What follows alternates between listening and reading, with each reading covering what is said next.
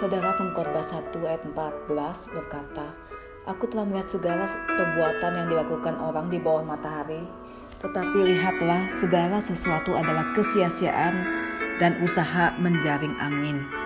Pengkhotbah menganggap bahwa kehidupan ini akan berlalu dengan sia-sia.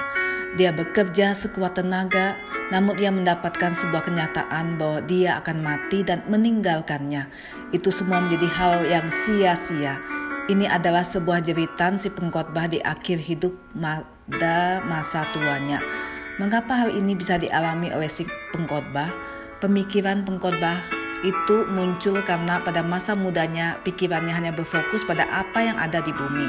Pengkhotbah hanya melihat apa yang nampak di mata, mengejar hikmat dan kesenangan yang dirasakan dirinya, selalu berpusat pada dirinya sendiri. Dalam kehidupan manusia masa kini kurang lebih sama seperti kehidupan masa muda pengkhotbah yang disesalinya. Orang-orang lebih tertarik pada hal-hal yang nampak secara fisik, contohnya kekayaan, uang, harta, mobil, handphone, laptop. Ada tanah di mana-mana, rumah lebih daripada satu, tabungan di bank yang ratusan juta, dan lain-lain. Semua orang ingin kaya, hidup dalam kelimpahan dan menjadi orang yang paling pintar dan berhikmat.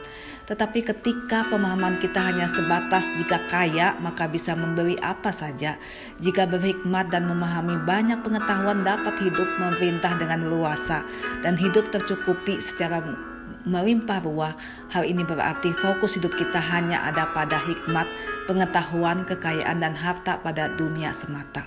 Dalam perasaan hampa, bahkan justru ketika kita mencari banyak hal, ketika kita punya segala sesuatu yang berlimpah dirasakan oleh pengkhotbah, malah adalah kegelisahan.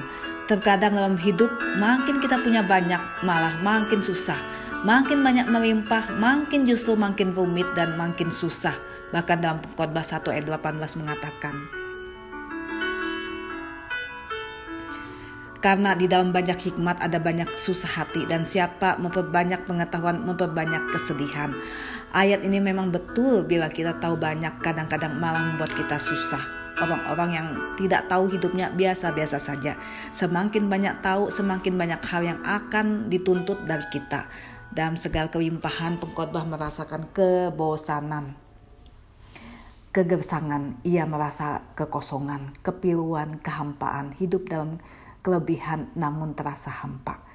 Sederhananya seperti ini, rasa lapar bila dijali dengan makanan maka rasanya enak tetapi bila dijali terus secara berlimpah dengan makanan, kita akan kekenyangan dan akan tiba suatu titik kita merasa bosan, mau muntah.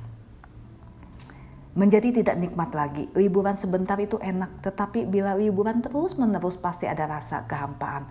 Itulah yang dialami dan dicoba dijelaskan oleh pengkhotbah untuk kita pahami. Ada masanya uang, jabatan, kekayaan, kepintaran, dan hikmat tidak lagi dapat berbicara ada masanya di mana semua manusia merasakan hal yang sama seperti yang dirasakan oleh si pengkhotbah. Merasa bahwa apa yang dilakukan selama hidupnya adalah kesia-siaan.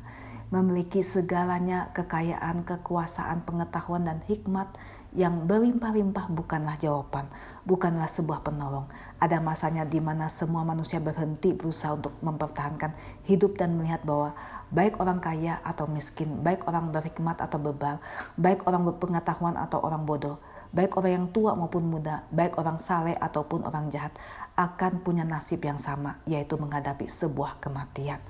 Ingatlah akan Tuhan, sebab semua kesia-siaan yang dirasakan manusia di dalam hidup ini terjadi di bawah bumi, agar manusia memberi tempat akan Tuhan.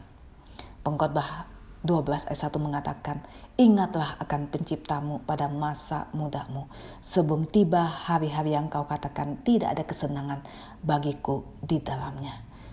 Ada waktu, ada kesempatan, cari Tuhan, hidup di dalam takut akan Tuhan, cari hikmat yang dari atas, dari Tuhan, maka engkau akan dipuaskan. Tuhan menolong setiap kita. Amin.